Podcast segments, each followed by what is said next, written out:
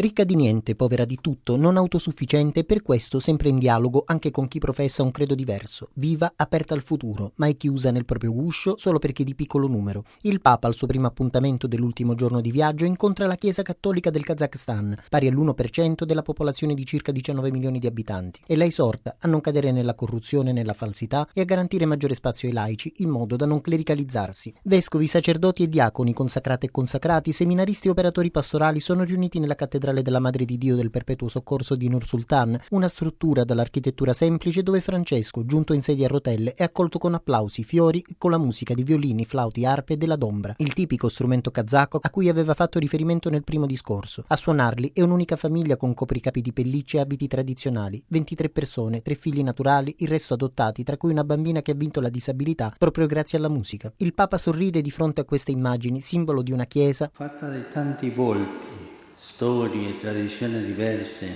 tutti uniti dall'unica fede in Cristo Gesù. La maggior parte di noi sono stranieri, afferma il pontefice, riprendendo le parole del saluto di Monsignor Mumbiela Sierra, presidente della conferenza episcopale dell'Asia centrale. È vero, perché provenite da lunghi e paesi differenti, ma la bellezza della Chiesa è questa. Siamo un'unica famiglia nella quale nessuno è straniero. Lo ripeto, Nessuno è straniero nella Chiesa, siamo un solo popolo santo di Dio, arricchito da tanti popoli.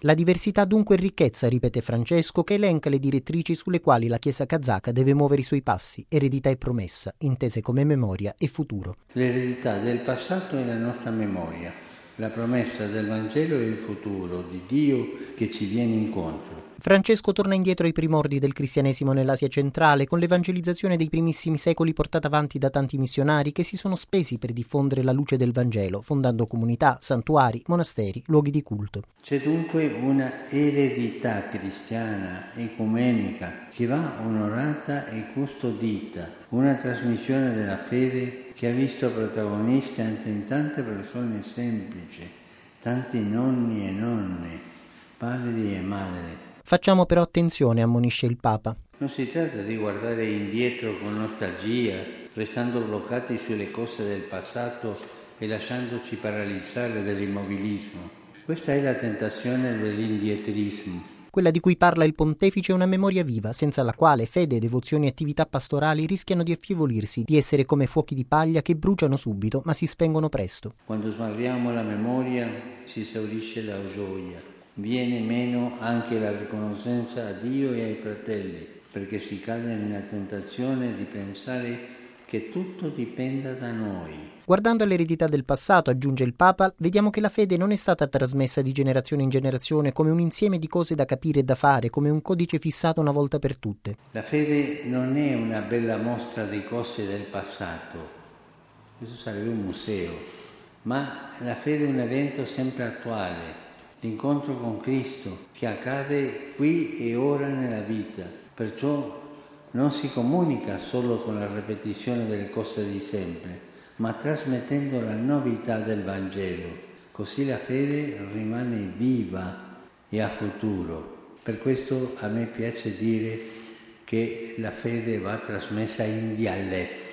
Con questo sguardo bisogna proiettarsi al futuro, alla promessa del Vangelo, un futuro che potrebbe apparire arduo. Dinanzi ai problemi e anche alle fatiche della vita e guardando ai propri numeri, nella vastità di un paese come questo, ci si potrebbe sentire piccoli e inadeguati. Ecco, proprio il Vangelo capovolge la logica dei numeri. Essere piccoli, poveri in spirito, è una beatitudine, dice il Papa. È una grazia nascosta nell'essere una chiesa piccola, un piccolo gregge, invece che esibire le nostre forze, i nostri numeri, le nostre strutture e ogni altra forma di rilevanza umana, ci lasciamo guidare dal Signore e ci poniamo con umiltà accanto alle persone.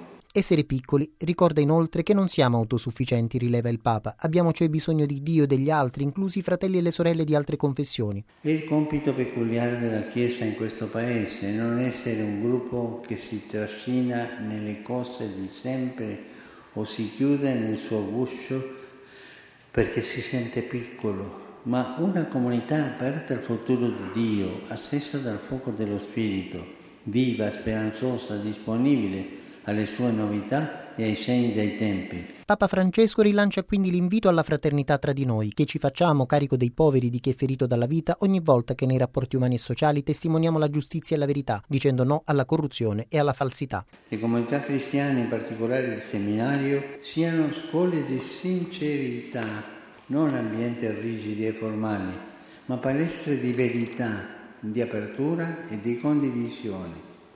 Nelle nostre comunità, ricordiamoci, siamo tutti discepoli del Signore, tutti discepoli, tutti essenziali, tutti di pari dignità. Su questa scia il pontefice esorta a dar maggiore spazio ai laici. Vi farà bene perché le comunità non si irrigidiscano e non si clericalissino. Una Chiesa sinodale afferma, una Chiesa in cammino verso il futuro dello Spirito e una Chiesa partecipativa e corresponsabile. È una Chiesa capace di uscire incontro al mondo perché allenata nella comunione. L'invito è diventare uomini e donne di comunione di pace che seminano il bene ovunque si trovano, uomini e donne che vivono e trasmettono gioia, respingendo paure e lamentele, non lasciandosi irrigidire da dogmatismi e moralismi. In conclusione del suo discorso, Papa Francesco ricorda il beato Bukowinski, sacerdote che spese l'esistenza per curare malati, poveri ed emarginati, pagando sulla propria pelle la fedeltà al Vangelo con la prigione e i lavori forzati. Mi hanno detto che ancora prima della beatificazione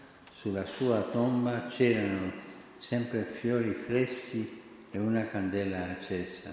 E la conferma che il popolo di Dio sa riconoscere dove c'è la santità, dove c'è un pastore innamorato del Vangelo. Il suo esempio, dice il pontefice, sia monito per vescovi e sacerdoti. Non essere amministratori del sacro o gendarmi preoccupati di far rispettare le norme religiose, ma essere pastori vicini alla gente, icone vive del cuore compassionevole di Cristo. Francesco ricorda anche i martiri greco-cattolici, il vescovo Monsignor Budka, il sacerdote Don Zarischi e Gertrude Detzel, di cui si è aperto il processo di beatificazione. Hanno portato l'amore di Cristo nel mondo. Voi siete la loro eredità, siate promessa di nuova santità.